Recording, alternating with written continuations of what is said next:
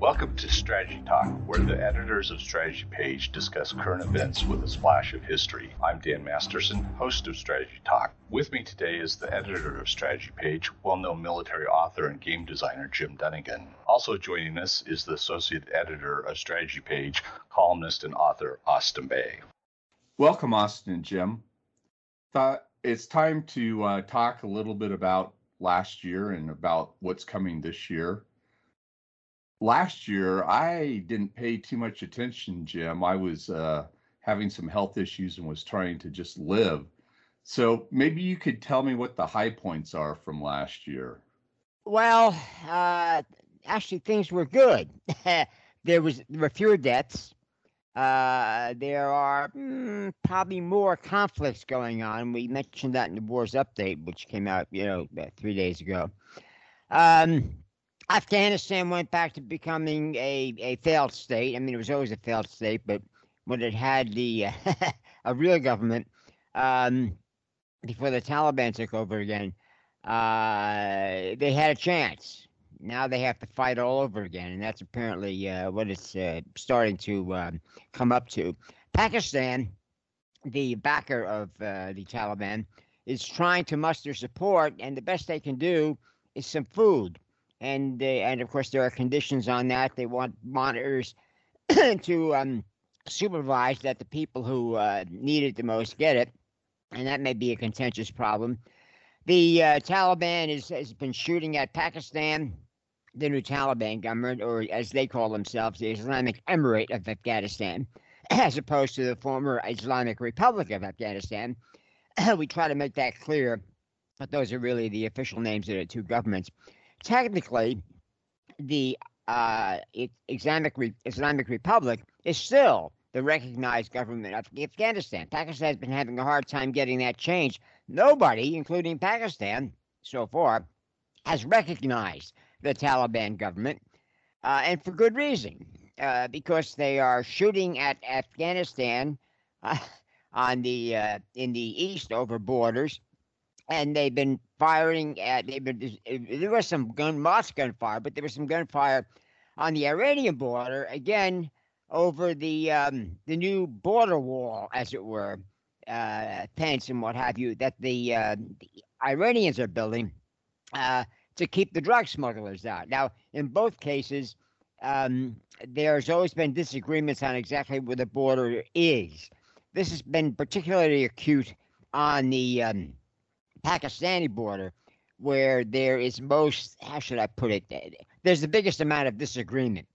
The um, the Iranian border is more about mm, smuggling, and the Iranians are still rather, uh, how should I put it, uneasy about the attacks still being made on the um, Afghan Shia.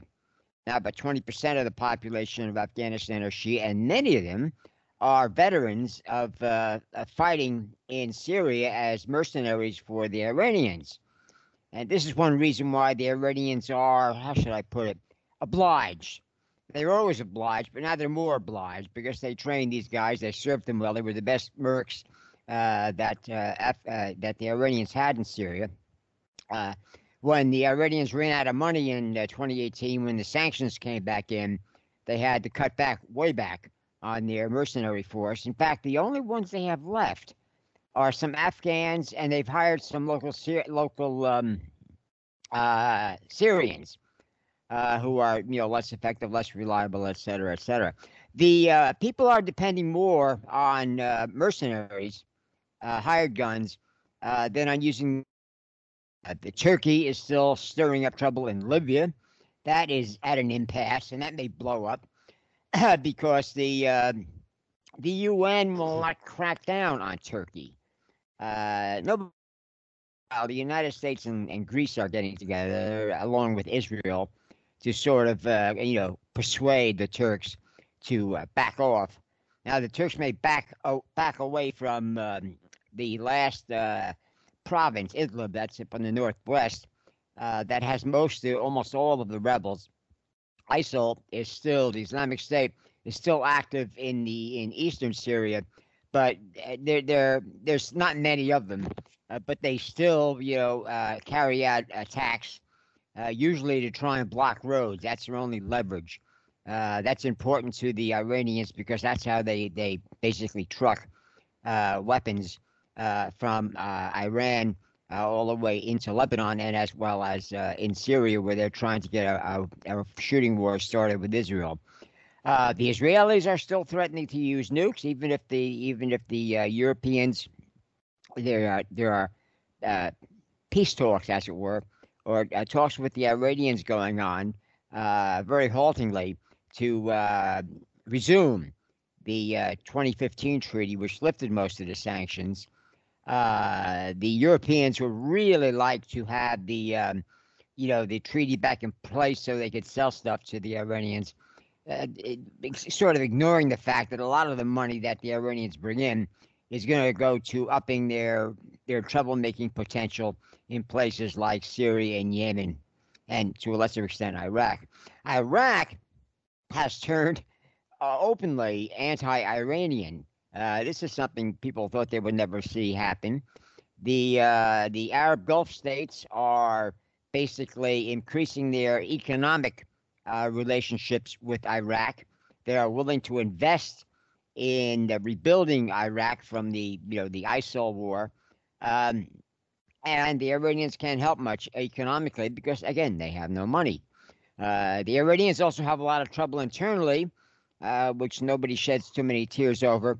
Uh, but the population is in uproar because throughout all of this, they seem to be last in line to receive any money that was available.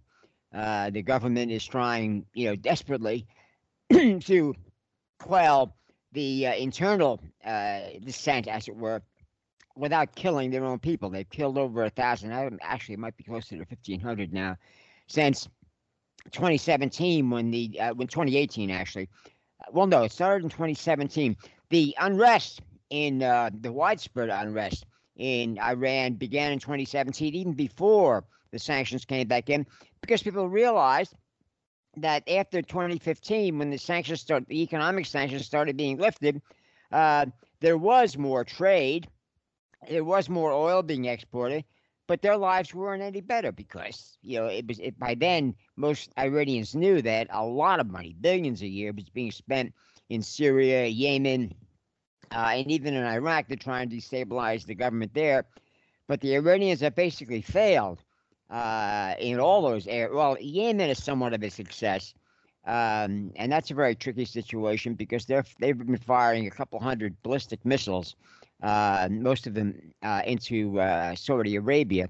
They haven't hit anything yet except by accident. In other words, debris from an intercepted missile coming down in a, uh, you know, an, how should I put it, an occupied area. There haven't been many casualties. And in fact, I think the only fatalities have been foreign workers. But then again, a large chunk of the population of uh, Saudi Arabia is foreign workers. That's something the Saudis are desperate to change because the oil now they can see the oil is a finite resource. It is going to run out, and um, uh, they're going to have to start paying their own way. Uh, some Gulf countries are already moving in that direction. The United Arab uh, Emirates, which is again the most uh, corruption-free government in the Middle East, Israel is right behind them, uh, which is another problem. It's less of a problem, but you know it, it's a problem as as an Israeli pointed to me out to me back in the 1980s. This is a senior guy. Uh, I think he was a retired brigadier general. He says, you know, we're turning into a Middle Eastern country, and boy, was that prophetic. You know, when we started strategy page, I kept an eye on that. My God, he was right. But that's another story. That's not, you know, that's not killing a lot of people.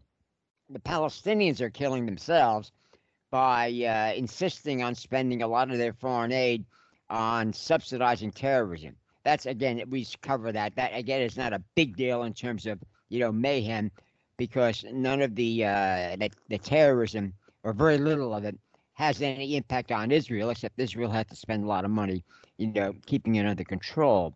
So you can see what's happening here. The wars that are going on have either settled into something of a ceasefire, um, which who knows how long it will last, the uh, the biggest killing is still going on in places like Africa. Austin covers that, uh, Congo, Central Africa in general. But even that's settled down because the uh, the UN finally did something they said they'd never do. They formed a combat peacekeeping brigade. if we can't, if we can't just you know get them to be peaceful by being there, you know, we'll go shoot at the bad actors. And some of them have turned to ISIL. There's one group from Uganda, the uh, with the ADF, I believe, um, which is Allied Democratic Forces. Right, yeah, right, right. Which which is mostly Muslims. That's right. Uh, Uganda is a, a, majority, you know, non-Muslim state, but the Muslims that are there have been, you know, rebelling, as it were, uh, and they uh, they really couldn't stand up to the Ugandan forces, so they said, "Well, let's go play in um, in nearby Congo, which is in chaos." The Chinese are in big trouble because the, the new newly elected president did not, as many of the corrupt uh, officials, politicians in Congo hoped, would would not mess with all the lucrative uh, Chinese uh, uh, economic deals. Now, again, Austin has been report following this. In fact, it's gotten so bad for the Chinese and the, the former Kabila government that they uh, they are auditing using outside auditors.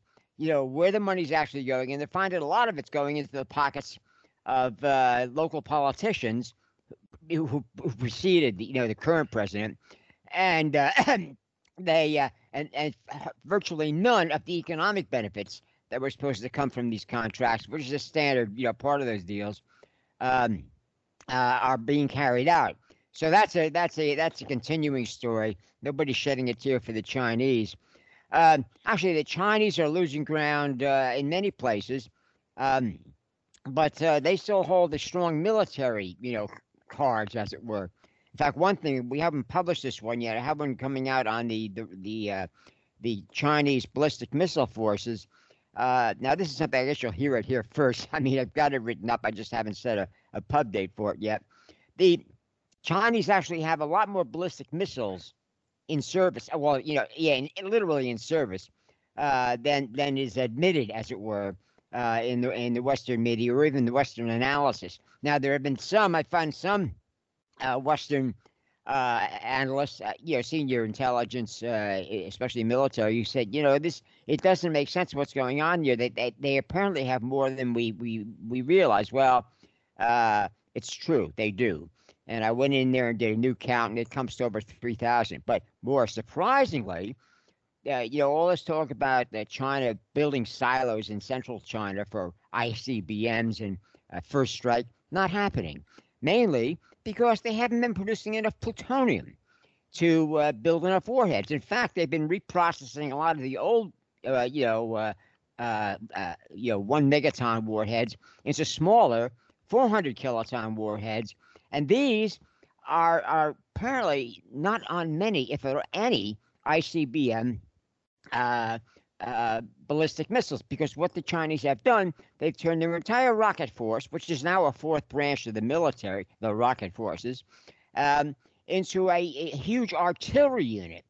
Now, this is something that scared the, the, the Taiwanese. It still does because I think it was oh almost ten years ago. They did a count. The Taiwanese keep a close eye on them. They had an over over a thousand shorter range conventional ballistic missiles aimed at Taiwan and Taiwan has been frantically figuring out ways how to disperse their forces because a first strike like that, we're talking about Pearl Harbor, which is virtually unstoppable. Even if you use a lot of anti-ballistic missile systems, uh, they the Chinese have the ability to do a mass strike. I mean, literally, boom, you know, uh, not maybe not a thousand, but several hundred in in rapid, you know, waves, as it were, coming in on Taiwan would overwhelm the, uh, uh, basically any uh, anti-ballistic missile systems they're putting in there, and to put a, ABM systems in there that could basically withstand that sort of attack would cost more money than they can afford. But they've got a new president in Taiwan, which we've reported on uh, several times, uh, the first woman president, uh, who has stealthily, behind the Chinese backs, as it were, uh, gathered enough experts unofficially uh, from Western, um, uh, you know, countries who who China China had for had threatened in the past for uh, uh, basically selling any components for a miss uh, for submarines, and they are in, they are in the process of building eight Taiwanese designed. Um, you know, conventional submarines, but with the independent, uh, you know, uh, uh, you know, the uh, the uh, inter- independent uh, uh, underwater um, uh, supply. AIP, a- AIP, yeah, uh, which allows basically a, a conventional submarine to stay underwater for two weeks or more, which is basically makes it equivalent to a nuclear sub because you only need about two weeks, you know, for local defense, and they're talking about you know taking care of China, not go half going across the ocean. Um, and this worries China a great deal because they have had less success with AIP. Uh, and uh, and now all of a sudden, because of this this mere woman running a country, who ever heard of such a thing? Um, she outfoxed them all. Now she she she was a, a quite a political operator. She basically has a degree. She's considered an academic, her degrees are in foreign in foreign trade and foreign relations. And she had already before she was elected developed a lot of uh, tie, you know, uh, connections in the West and quietly discussed things like this with them. Now it's come out. It basically, you know, got published because the first of these subs is supposed to be uh, launched, you know, within a year or two, and the other eight will follow in rapid succession. The uh, Chinese thought that they could, uh, well, we, we can attack the suppliers, but that won't work because the plan, this the secret conspiracy, as it were, made sure that they had they had arranged to have multiple from different countries suppliers for many components. The major components are being supplied openly by the United States and Britain, who don't give a hoot about you know China Chinese economic threats. And more uh, Western countries are feeling the same way. You know, why put up with this crap? In fact, I, we just did a piece. I think well, it may be scheduled. I'm getting ahead of myself. I, I plot these things a week in advance. Um, little little Lithuania defied China when they opened a, uh, a a Taiwanese, you know, basically a trade office. But the Chinese said, no, no, that's that's a that's a diplomatic thing. So the Chinese thought they threatened the the Lithuanians good, and they said we're going to downgrade your embassy to a uh, a non uh, to a lower status, less than a consulate, which basically meant the Lithuanian diplomats would not have diplomatic immunity anymore.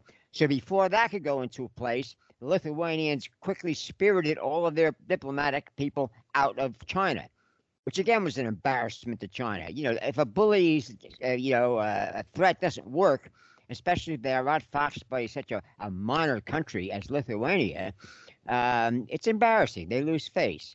Uh, Lithuania is basically using that. They got a lot of publicity in Eastern Europe over that.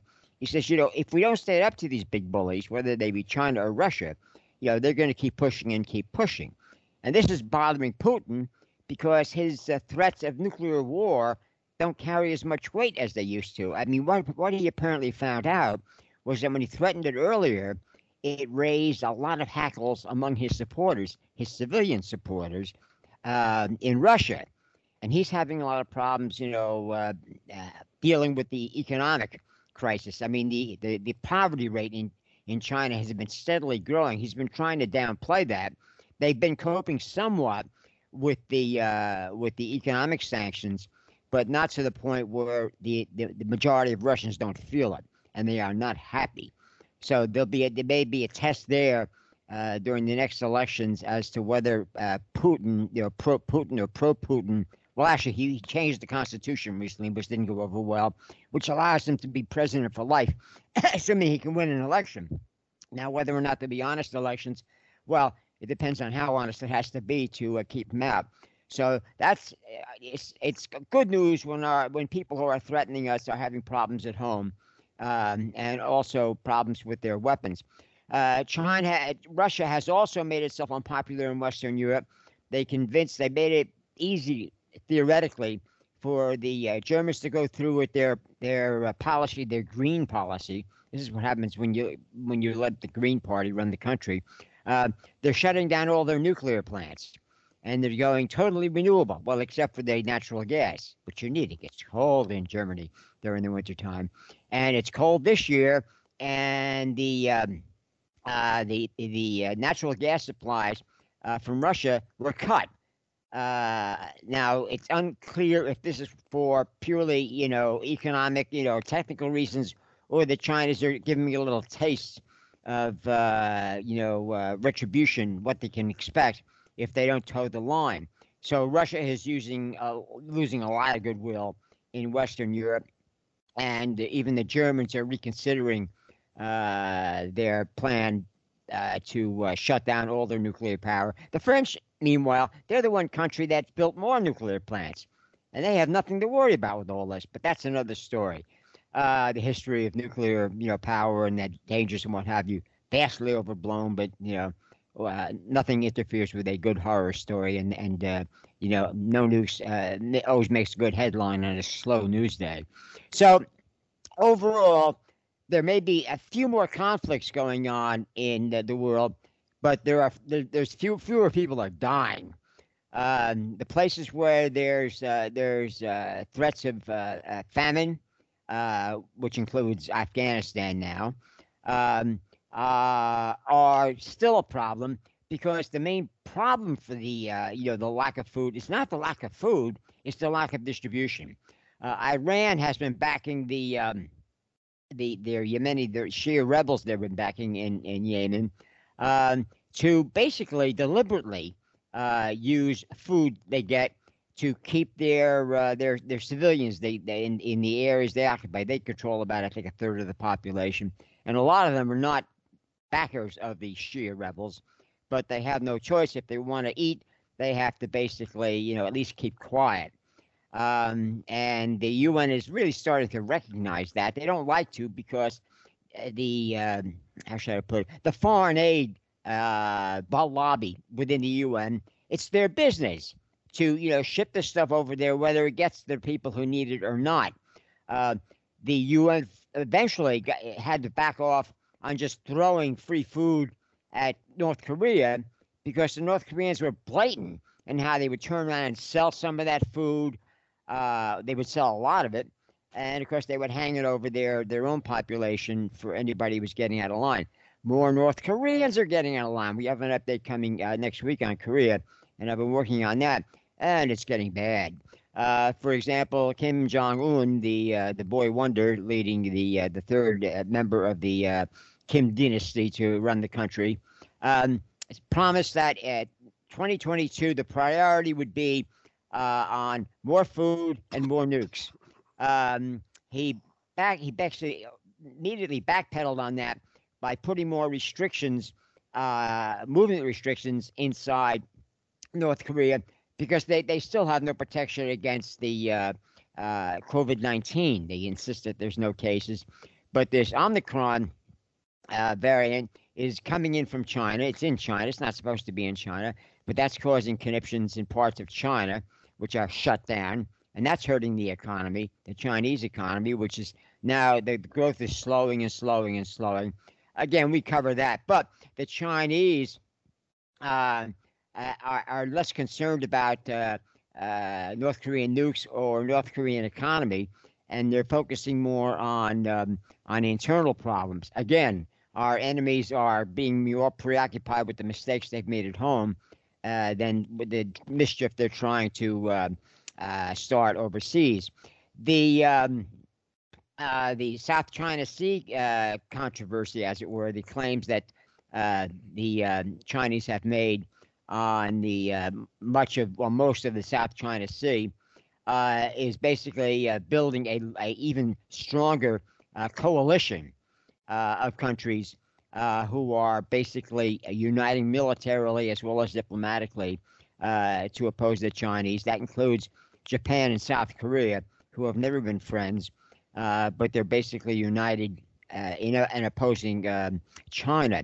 This is where the Chinese rocket, uh, you know, uh, fleet, as it were, these thousands of rockets, because they could be used against any of their local enemies. So basically, when that when that came out, the extent of the the Chinese, you know, rocket uh, inventory of non-nuclear rockets. Like I say, even their nuclear rockets apparently are loaded with conventional warheads in peacetime, and there are about 200 uh, ICBM and a few shorter range uh, ballistic missile warheads, you know, stored nearby. But they have to be moved in. You have to basically change the warheads if there's any threat of a nuke. So that's something we can keep an eye on. Um, uh, but the Chinese don't consider that problem. I mean, they basically believe who in their right mind outside of the Iranians are going to uh, try and use nukes. And even the Iranians don't want to do it. There, there's, like I said, there's a big dispute in uh, in Iran right now uh, because you know most Iranians are in favor of nuclear weapons for Iran because Iran's always for thousands of years has been the you know the superpower in the Middle East.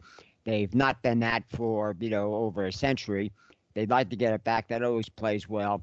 But the fact is, they're starving in order to maintain that. Um, uh, you know, they live in poverty increasingly in order to sustain that dream. So they, they, the people are willing to, you know, the hell with the nukes. You know, we'd rather eat. We'd rather you have you be able to send our kids to school and have a place to live and have a job. Um, and uh, that is changing it. But North Korea is in big trouble because they have no they have no national health infrastructure uh, to deal with it. They re- they refused most um, uh, vaccines uh, because again they have no problem, but now they do. And uh, an indicator of that, as I found out, was after uh, Kim gave his "food is a priority" speech, uh, food became harder to get because there was less movement of food supplies internally. I mean, this is even legal stuff. Uh, you need more paperwork and what have you. Uh, what they're trying to really crack down on is the smuggling, smuggling of anything. They're outlawing that. They've they've increased the punishment for people caught watching South Korean TV, which is which is always better no no. It's considered treason. Um, so you can see there are a lot more. There's a lot more. How should I put it? Um, I, I, hmm, a lot more. You know, dictators and aggressive countries with headaches and that basically makes it less likely they're going to uh, start a war, with the possible exception of Iran, which is really dominated by the hardcore now. But even the guys, these guys, are not really proponents of throwing a nuke at Israel, uh, well, especially at Israel or anybody else. Uh, for the Israelis, even, no matter what deals you make with Iran, they are not going to let them get nukes because they know if they're going to be used anywhere, they're going to be used by, by Islamic religious fanatics uh, to basically hurt Israel. And of course, Israel can hurt them back a lot more. Israel has more uh, uh, long range uh, uh, missiles, and they have also submarines that carry uh, nuclear cruise missiles. Um, so the the the Israeli Israelis can retaliate independent of anybody else. So I mean, if the Iranians get themselves involved in a nuclear war, it's their own fault. They're going to start it, and somebody else is going to finish it. So there you go. There's peace after a fashion. So, Austin, what did Jim miss? Well, uh, Jim uh, didn't miss uh, anything uh, worth. Uh, well, he's got every single one of of the major examples, and then uh, of, of, the major major situations. Let's put let's let's put it that way and he's got uh, exemplary or instructive examples of uh, the, the, other conditions. Uh, so he's he it's it, if you go read his uh, you know, wars update, which uh, went on, let's see, today's Friday. Uh, I think it went up Tuesday, January fourth. You, you'll get you'll get some more details supporting what he said on that. Um, here's the way I, I, I, thought when you came up with the topic for the podcast, uh, Dan, is that the column that I wrote Tuesday morning uh, was, uh, I, I, call it Four Strategic Challenges to 2022. Well, I, I could have written that um, Four Strategic Challenges to uh, 2011 or 2012. And as a matter of fact, in some shape, form, or fashion, I wrote that column minus Strategic Challenge 4 uh, about 20 years ago, a version of it. And you can even see elements of that column in the 1996 edition of Quick and Dirty Guide to War, which Jim and I wrote in 1995. And that the four strategic challenges to 2022. All right, it's up on, on, on the site. And one of them is expanding empires, which we talk about a lot on, on strategy talk. And I'm using this that as a a general description. Uh, failed flailing and fake states. Jim said that Afghanistan's now returned to a uh, failed state. It was flailing when it was uh, the uh, uh, still an ally of the United States for the Taliban takeover, uh, took over. It has fallen back to failed. what's a fake state? Well, Congo is a fake state, Democratic Republic of Congo, Central African Republic. Uh, to some degree, Afghanistan is also a uh, a, a, a, fake state as well. Something that's never existed and never been able to, to uh, control uh, the violence and anarchy within its uh, political borders.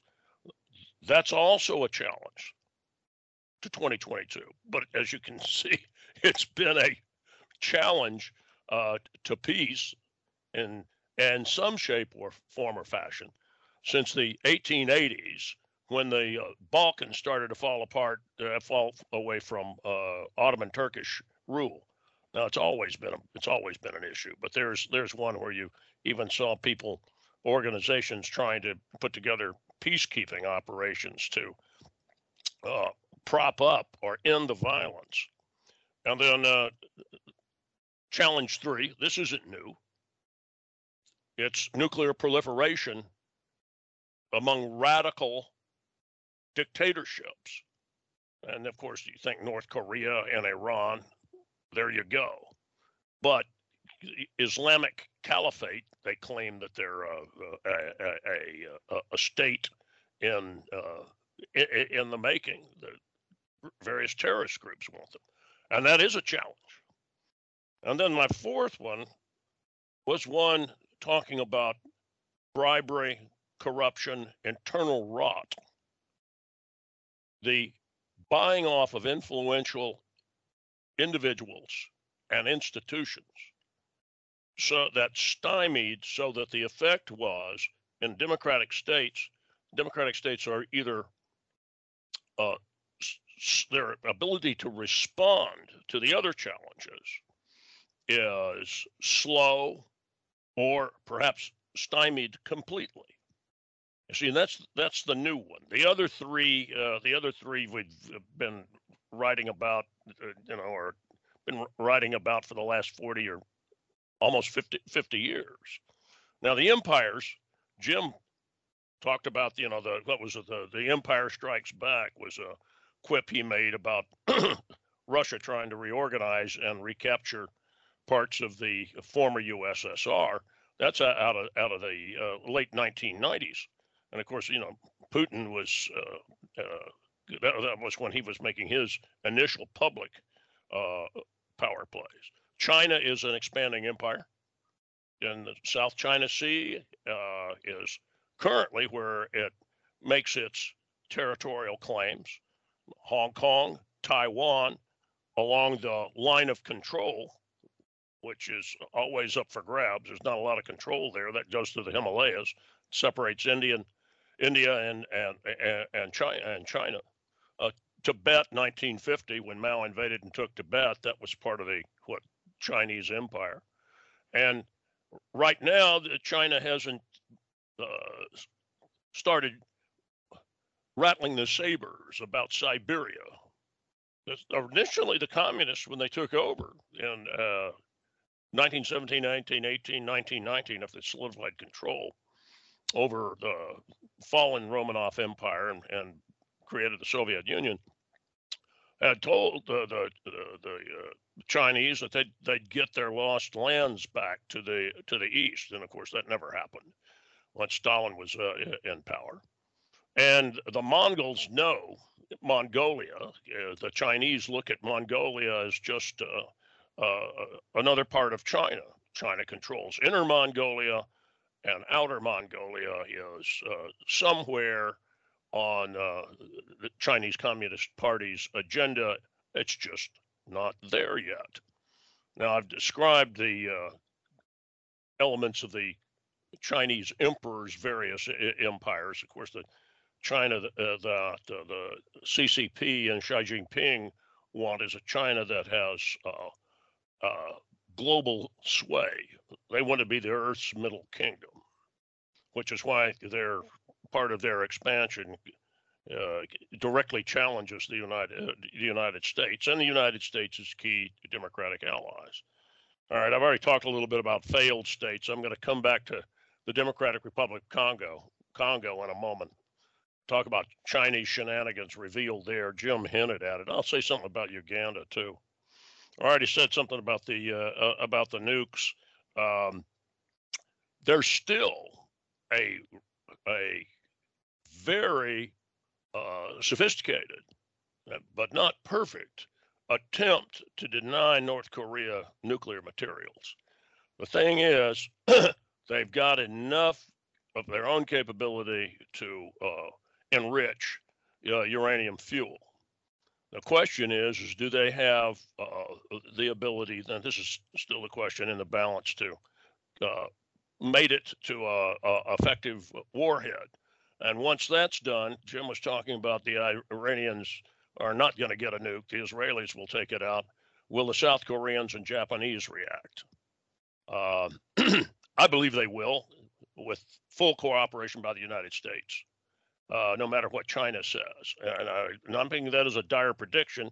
I think that's part of the deterrence to keep the North Koreans from actually uh, making that, that they may say they're going to do it, but if the evidence is that they've done it, there is uh, there's a strike, a preemptive strike. Now, why is that a problem, Dan? Because Jim's been talking about how China's got to deal with internal problems, Russia's dealing with internal problems. We're dealing with internal problems, and that's where I'm going to talk about on strategic challenge number uh, number four.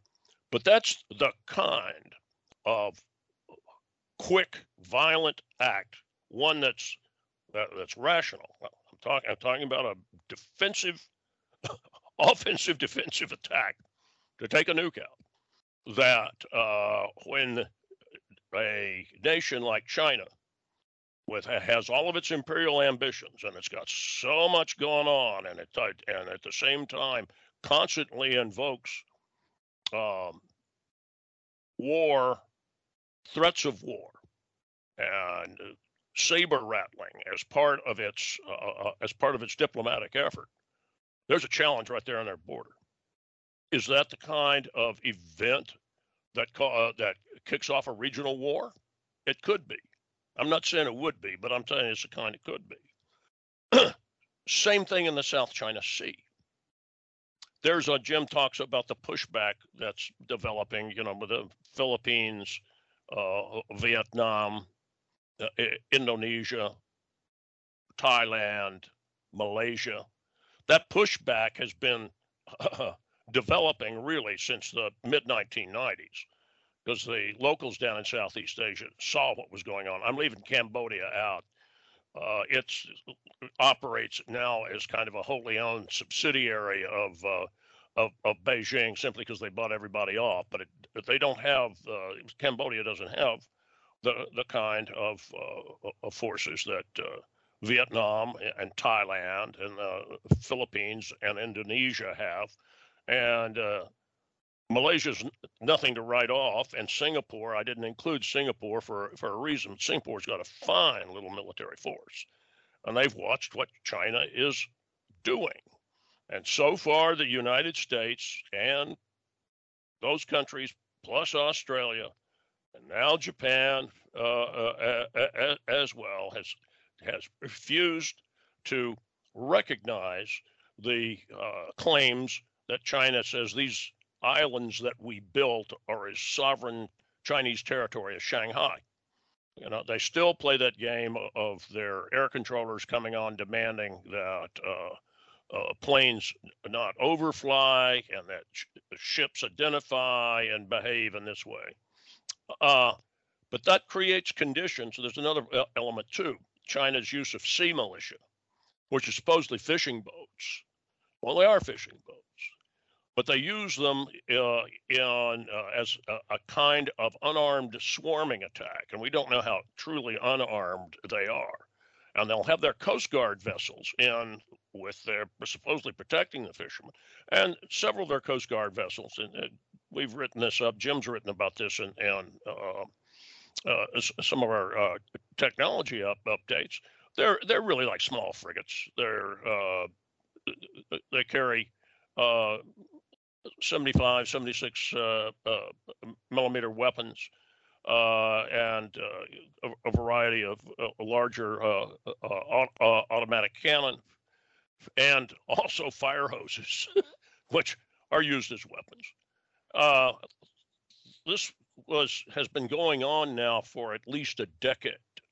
And the, the 2014 really was a, a, a, major confrontation of this type between Vietnam and China when a huge uh, we uh, I wrote about this and we wrote about it if we've written about it a dozen times on strategy page we've written about it three dozen times when a uh, Chinese uh, oil exploration vessels and in, in the case in 20 May 2014 an actual test drilling rig a huge one moved right into Vietnamese waters and all right it was restrained a lot of shouting matches some ramming but ramming is a violent, of uh, uh, you know, uh, written off as accidental, of course.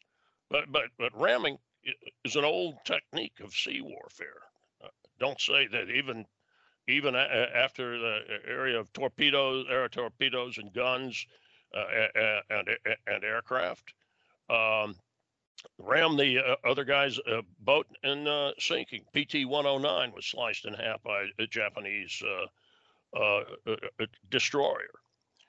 That's another type of miscalculation or kind of violent situation that could lead to a miscalculation. Now, in Europe, look, I, I read in mainstream media, legacy media, whatever you want, want to call it, that, oh, Russia's going to invade Ukraine. Well, Russia invaded Ukraine in, and 2014 and really has never left it. It's got its uh, proxy forces in uh, the uh, Donbass, those two call, so-called uh, secessionist provinces uh, uh, of of Ukraine, but they're still there. What the threat that Putin has put together is one of a rapid mechanized strike that would seize additional land so that he's got a, a land corridor to uh, Crimea. I think that's the logical uh, logical attack set up for. But it's conceivable if the uh, Russian mechanized forces, tank forces, uh, achieved a surprise and a, breakthrough, they might uh, try to absorb the eastern half of, uh, of Ukraine. Do I think they're really going to do it? No. I think what he's wanted to do is make a diplomatic show and and and see how far he could both rattle and test the Biden administration and rattle NATO, and also send NATO the message: don't make Ukraine part of NATO, which has been uh, an issue. The uh, they're, they're, they're, uh, the Poles know that that's a, a huge, huge thing for NATO to take on, but they want it enough enough of them uh, uh, enough of them want it. Uh, Lithuania, Jim brought up Lithuania's ability to stand up to China. Really interesting little situation. Um, the uh, good coverage of it. I can recommend uh, an, an, article that the, the, Economist had within the last three weeks. Maybe it's maybe it's a, a month ago, not too long, but got the same points that that Jim made. That Lithuania, we've seen this kind of bullying, great power behavior before, and we ended up uh, uh, suffering for 80 years. I'll put it at 80, but uh, from uh, Russia, that type of Russian domination. So we're not going to, we're fine. Okay, you want to bully us, China? Here we go. And they did exactly what what Jim said. They, there, there was a way possibly to test that if they had a consul there, they would have diplomatic immunity, but they weren't even going to put up with it. But Lithuania, Latvia, and Estonia have NATO security guarantee. And when the Russians roll troops up there, uh, they have the the Uh, uh, NATO prepares to respond, as well as Finland and and Sweden. That's another example of the pushback that Putin's bad behavior has got. These two, two so-called neutral nations openly discuss joining NATO, and as it is, they cooperate with uh, with uh, uh, uh with other NATO NATO nations. But Putin could miscalculate. He could miscalculate. It could be a miscalculation in Belarus, which is a shaky dictatorship that Russia more or less uh, controls. And they were trying, what were they trying to do late last year? launch a, a migrant invasion of Poland to rattle to rattle NATO until uh, what happened. One of the things that happened is uh, EU uh, pressured Turkey to stop flights to Belarus, where a lot of these Middle Easterners that were being brought to Belarus were coming through Turkey. They weren't coming through uh, through Moscow, so Moscow had some plausible deniability. That's let's shut that down for the while. But that's also the, the kind of uh, disruption that could lead to a miscalculation. And suddenly, and and plus, Jim went through all the problems that Putin's Putin's got uh, uh, with Russia. Russia, uh, Russia is a, in some ways, it's a flailing state economically. The only its respite it's getting is the jump in oil prices after the uh, uh, shutting down or closing down of, of fracking and uh, a new oil uh, production uh, in the United States. So that's given that's given the bad guys a, a respite. But now, well, the failed states, Congo, what Jim was talking about is they're actually there's one big uh, accounting study done by a, a nonprofit that uh, specializes, has a specialty in tracking uh, criminal organiz- flow of money, criminal organizations, uh, and, and money laundering. But there are two others that have uh, that I'm uh, I'm aware of. There are probably more th- uh, than that that have looked at was what was called the initially the Congo China deal, and then just began to be called the China deal. This is written about this since really, I think the first uh, time I, I did an update on it was uh, late 2008 or early 2009. But now the moniker for it is is the China deal, and it was going to be anywhere between, and you'll see a range of figures, running from about 6.7, 6.8 billion to 9 billion. Though there is some indication that it's actually 10 to 12 billion dollars that China was going to put into Congo to build infrastructure roads, hospitals, in some places, uh, uh, electrical uh, uh, power delivery for, uh, capability from from dams, generators, and the like. And in exchange, China would have the guaranteed rights and access to an entire range of, of Congolese minerals cobalt being one of the main uh, uh, main minerals China was interested in. And a little quick sidebar on that it takes about 10 kilograms of cobalt to build some of the electrical batteries that power those small Chinese electrical vehicles that the uh, Chinese middle class desperately want. It's something that, that uh, the Chinese Communist Party want, wants to build because it's uh, like giving uh, them uh, iPhones and and, and letting them buy uh, uh, Mac computers. They can have their own little their their car, but it takes a lot of cobalt to build those batteries. And Congo produces oh something between mm, 55 and 65 percent of the of the cobalt produced on the planet. There, it, there's some fluctuation, but its its cobalt is regarded as being some of the finest, uh, highest grade uh, uh, on the planet, and, and China's been importing something like well. Again, the, the figures are, are iffy, but over 50%, maybe 70% of Congo's annual production uh, of cobalt.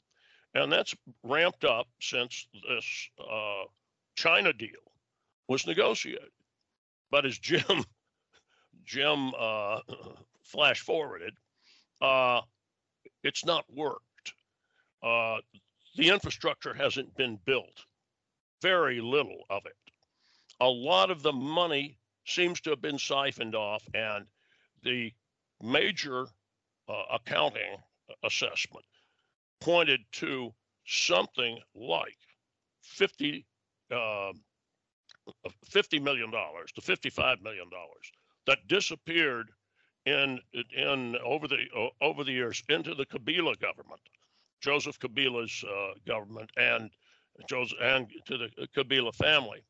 Apparently, there was in one of the, the studies thought that 65 billion was to go, but when they Kabila exited power and Tshisekedi's uh, new uh, new government managed to uh, get control of, of the uh, regulatory institutions. He still doesn't have full control of the security institutions, but the regulatory institute uh, uh, organizations in Congo, particularly in the minerals, they, another 10 to 15 million was was taken back, and it wasn't distri- wasn't distributed. So what what you've what what, what you've seen out of the uh, China deal now with 12 years uh, 12 years on is that uh, the uh, Chinese simply bribe the elites, corrupt elites of uh, of of a sub-Saharan African uh, nation, do very little of the construction that, that they promised. And uh, is is this exemplary? Yes, it is. Uh, maybe one to two billion dollars worth of projects have been uh, uh have been made. That was something I got out of reading part of the uh, preliminary ass- uh, assessment of one of the accounting accounting studies. So Congo didn't get what China promised, and it was if you want to talk about crooked imperialism there's an example. It doesn't stop with Congo. In just the last three months, China acquired uh, the largest concrete maker in Zambia, and it's also tied into the Malawi. Small as it was, it's only ten million dollars in Malawi, but in in uh, in Zambia, uh, I don't remember exactly what the figure is, but it's in a in a recent update. But for under hundred million dollars, they acquired two of the larger industries in in uh, two other uh, Central African, sub-Saharan uh, uh countries. Uh, basically full full control. The Kampala airport. This was a payoff to the U- Ugandan Ugandan elites. There's a lot of pushback going on inside Uganda because, for one thing, the Ugandan military has been very has been professionalized and upgraded, and they regard themselves as being an ally of Kenya, uh, Great Britain, and the United States. And you'll see them uh, being used in in UN uh, UN uh, op- uh, operations. And Entebbe is their their biggest uh, biggest air base. Again, that's Entebbe is the really Kampala's international international airport. Um, anyway, then there's a, a sketch of what Chinese foreign policy has been in sub-Saharan Africa.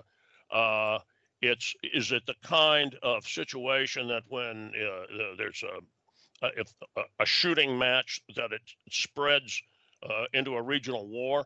No, no, it's not. But it's a way to lead in to point four of my challenges for 2022, which is China's tried to work and somewhat successfully the same uh, undermining, bribery, corruption, and influence buying operation in Western Europe and in, in the United States, uh, Canada, uh, uh and Australia. And uh, uh, I'll just some random examples. The Harvard chemistry professor has basically been paid by China for well over a decade. Um, and at least part of the time, $50,000 a month off the books. Now, he's been convicted, but uh, he was essentially, China had, had access to all kinds of, uh, of uh, knowledge, scientific knowledge, that uh, without having to uh, do the work themselves, they just stole it. And that goes on, and, and they one of the, the, studies after, if you remember, the in let's see, that was uh, 2019 when uh, uh, MD Anderson Cancer Hospital and Emory's uh, University's medical medical school and medical research institution, which is one of the best in the in the world, were both uh, raided by the FBI because of essentially pervasive Chinese uh, espionage and influence influence by. And then it turned out that there were over 100 institutions. It took a little while for this to come out over the next six to eight months that the same kind of game had been played where the National Institute of Health and National Science Foundation, uh, they, they ask uh, people who, the organizations that come to them for money, where else do you get your money? Do you have foreign money? Tell us about it and tell us what the relationship is. And you're supposed to put it down and you swear to it. It's a legal document. A lot of these institutions had failed to do that, which actually made them liable for having to pay back pay back the money. now, what China got out of this was uh, tons and tons of information that helped them economically. And on top of that, we know about the pervasive spying, Huawei dual use t- uh, technologies, influence buying. Uh, some of this sounds conspiracy theorist, but there is enough evidence out there to see how uh, journalists and scientists that were taking money from Chinese institutions immediately tried to squelch a uh, inquiries, legitimate inquiries into the origins of the COVID-19 Wuhan uh, virus uh, uh, uh, uh pandemic. the Washington Free Beacon did a fabulous investigative job of looking at Huawei and that Huawei is, in my view, yeah, sure, it's a huge Chinese electronics corporation, but it's it's really also a front for Chinese espionage. Uh, Huawei really purchased sympathetic coverage from the Economist uh, Economists uh, Economist Intelligence Unit, which is a a separate editorially from uh, the uh, uh, the magazine, but also sells its analysis to um, Uh, uh, uh, to to clients and customers. But there was a ton of flow of of money to it, and suddenly, you know, there's a lot of this. No, Huawei's not doing this, and Huawei's not doing that. And I commend the Free Beacons uh, study on it because it certainly is suggestive of and indicative of what China has done with lots of Western news organizations. And well, it's a, that's so anyway. That's I'll I'll leave it at that, Dan. That's a okay. That good. something that slows it down.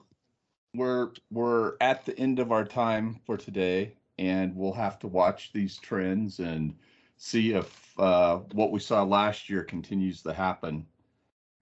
We'll talk to you gentlemen next time. Indeed. Take care. Bye, Bye guys.